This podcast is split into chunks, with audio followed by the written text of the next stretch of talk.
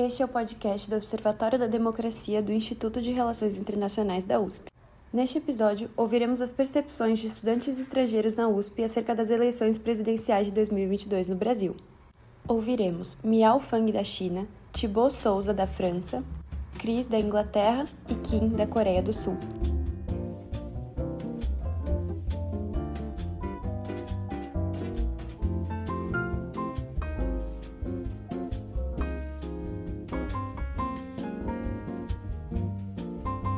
No trecho a seguir, a doutoranda Miao Fang descreve o ponto de vista chinês acerca de ambos os candidatos à presidência do Brasil no segundo turno, Jair Messias Bolsonaro e Luiz Inácio Lula da Silva. O Bolsonaro na China é considerado muito ruim porque assim, inicialmente as pessoas associavam ele como Donald Trump é, na China e você sabe que o Trump tem uma imagem bem ruim na China, né? Porque ele, um, ele tem uma atitude mais, assim, mais... Uh, não é muito amigável com a China. E o Bolsonaro também, especialmente durante a pandemia, que o Bolsonaro começou a chamar a, o, o Covid como o vírus chinês. Não, acho que é o filho dele, né? E também teve aquele o ministro de ex-ministro de educação que fez piada racista contra os chineses. É, por isso eu acredito que as pessoas veem o Bolsonaro assim como uma piada. E o Lula é o contrário. O Lula é uma pessoa que que foi bem elogiada na China porque pessoa acha que, assim, né? Porque o Lula, a pessoa considera ele como socialista e como a China também é socialista, né? Então a pessoa é, acha essa proximidade com o Lula e também o Lula, assim, tentou melhorar as relações com a China durante o mandato deles, né? Em 2005, né? A partir de 2005. Por isso Lula foi melhor uh, elogiado na China. E eu acho que o lado corrupto, pessoa não, assim, não, pessoa não se importando, a pessoa não não dá muita atenção. A fala demonstra a influência de questões de política externa e de afinidades políticas sobre a percepção dos candidatos. Ainda que o candidato Luiz Inácio Lula da Silva esteja em uma posição diferente da chinesa dentro do espectro da esquerda. Acerca da percepção francesa, o estudante Thibaut Souza afirma não estar acompanhando de forma assídua as eleições brasileiras. Ainda assim, consegue dar um panorama acerca da imagem de ambos os candidatos na visão francesa e destaca temas como o meio ambiente. Você acompanhou os debates presidenciais para o segundo turno recentemente? Não acompanhei recentemente, primeiro porque fazia esporte, principalmente, e segundo porque não me sinto legítimo, porque já estou preocupado com o que está acontecendo na Europa e na França, e então prefiro me focar sobre o que vai me concentrar mais diretamente num futuro mais, mais cerca, cerca do que isso. Como do seu país as pessoas veem as eleições presidenciais brasileiras? Opinião sobre a política ambiental, corrupção e dos, acerca dos dois candidatos segundo turno?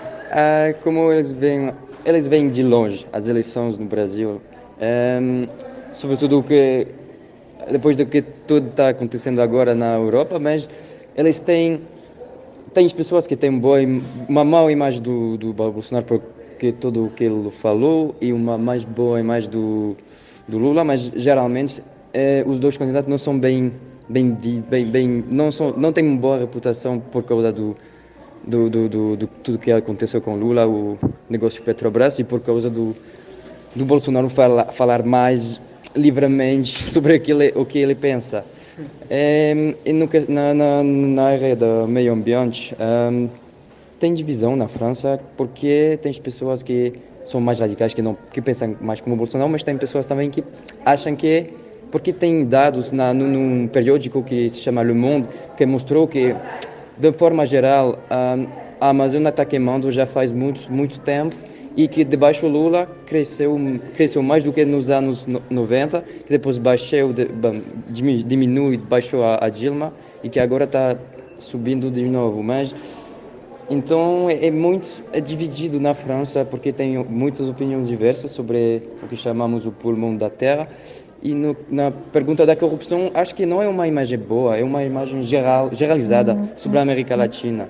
Não é uma coisa bem percebida pela, pela maioria. Tem, só, só são as pessoas que se interessam na América Latina que percebem as diferenças, as diferenças de ideias, senão é uma ideia geral do que é, tem mais corrupção na América Latina que não se pode sempre confiar nas autoridades, e só isso. E que ninguém um, acredita que que seja um candidato ou outro, isso vai mudar. Assim como Tibaldi, o estudante inglês Chris afirma não ter tido contato assíduo com o cenário eleitoral brasileiro. Contudo, destaca a rede britânica de notícias BBC News, além das repercussões da gestão da pandemia durante o governo Bolsonaro. Como você chama? É Cris. Cris. E você é da... Uh, é da Inglaterra. Beleza. Você tem quantos anos? 20. 20? É... Antes de vir para o Brasil, lá na Inglaterra, você já estava acompanhando de alguma forma as eleições aqui no Brasil? Ah, sinceramente, as, as eleições brasileiras não, não estão transmitidas muito na Inglaterra. Ah, mas, não sei, ao, ao mesmo tempo, especialmente com Bolsonaro, por exemplo, um, ele não tem uma reputação muito boa né, na Inglaterra, entendeu? Mas, um, não sei, por exemplo, como Lula, Lula não é muito famoso na Inglaterra, por exemplo, mas especialmente na pandemia, um, uh, o que o que estava acontecendo no Brasil com a pandemia e todos os problemas, na parte talvez por causa do Bolsonaro, isso fui, fui visto na Inglaterra, não sei, na internet e na BBC, nós temos BBC, uh, British Broadcasting Company. Um, e sim, não, não Entendi, obrigado. E agora que você veio aqui para o Brasil, hum. é, você acha que mudou a forma como você via de algum jeito ou continua igual? É, sei lá, um, provavelmente a mesma coisa. Um, mas obviamente agora eu eu sei um pouco mais sobre a política aqui, sinceramente, porque eu estudo português na Inglaterra, mas não, não estudamos a política muito, a política atual. Mas aqui, obviamente, eu falo com meus amigos brasileiros e eles, eles me ensinam um pouco mais sobre, sobre sei, a cultura política aqui, sabe? Ah, mas não, não, não mudou muito. Assim, não. Entendi, obrigado, é isso mesmo. Já a estudante sul-coreana Kim conta em seu depoimento sobre a sua experiência com o Brasil. Nesse ano de 2022, completou 11 anos que eu comecei a aprender português pela recomendação do meu pai, que acreditava no enorme potencial do Brasil, e também completou cinco anos que eu moro no Brasil, tendo feito estágios, intercâmbio e fazendo pós-graduação. Ultimamente, o Brasil tem mostrado uma instabilidade política e econômica muito grande e até retrocesso democrático. Mesmo assim, eu não duvido que no próximo governo brasileiro o Brasil consiga reduzir seus problemas socioeconômicos, retomar sua liderança regional se engajar melhor nas cooperações internacionais no combate aos problemas que o mundo está enfrentando e ganhar de volta a reputação internacional que o Brasil já tinha. Eu acredito fortemente que o Brasil consiga melhorar nesses pontos nos próximos anos. Além disso, Kim compartilha sua experiência no dia das eleições e demonstra preocupação com questões sociais brasileiras. No dia da eleição, eu sentei na frente do TV às 5 horas ao ponto para assistir à apuração de votos. Nessa eleição, eu tinha o maior interesse na presidência da República e governador de São Paulo. Sobretudo, queria capturar o momento histórico em que o Lula e o Haddad ficassem nos primeiros lugares, juntos, mesmo tendo que passar para o segundo turno. Eu estava com uma enorme vontade de sair para a Avenida Paulista para sentir o clima de uma libertação de que o Brasil tinha que viver desde 2016. Porém, quando começou a apuração, eu fiquei assustada ao ver a parcela de votos que o Bolsonaro ganhou, que depois que foi reduzida e foi ultrapassado pelo Lula, mas que foi uma diferença muito menor do que tinha sido previsto.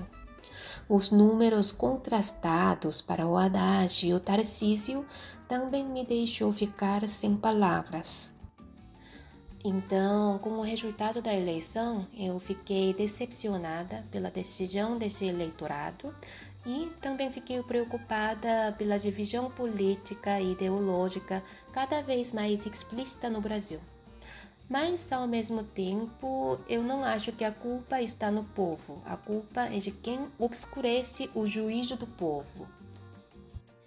E mesmo com a eleição do Lula, tendo o Congresso mais conservador da história brasileira, me preocupo sobre o grau de combate a problemas sociais que o próximo governo brasileiro possa fazer, sobretudo contra a desigualdade.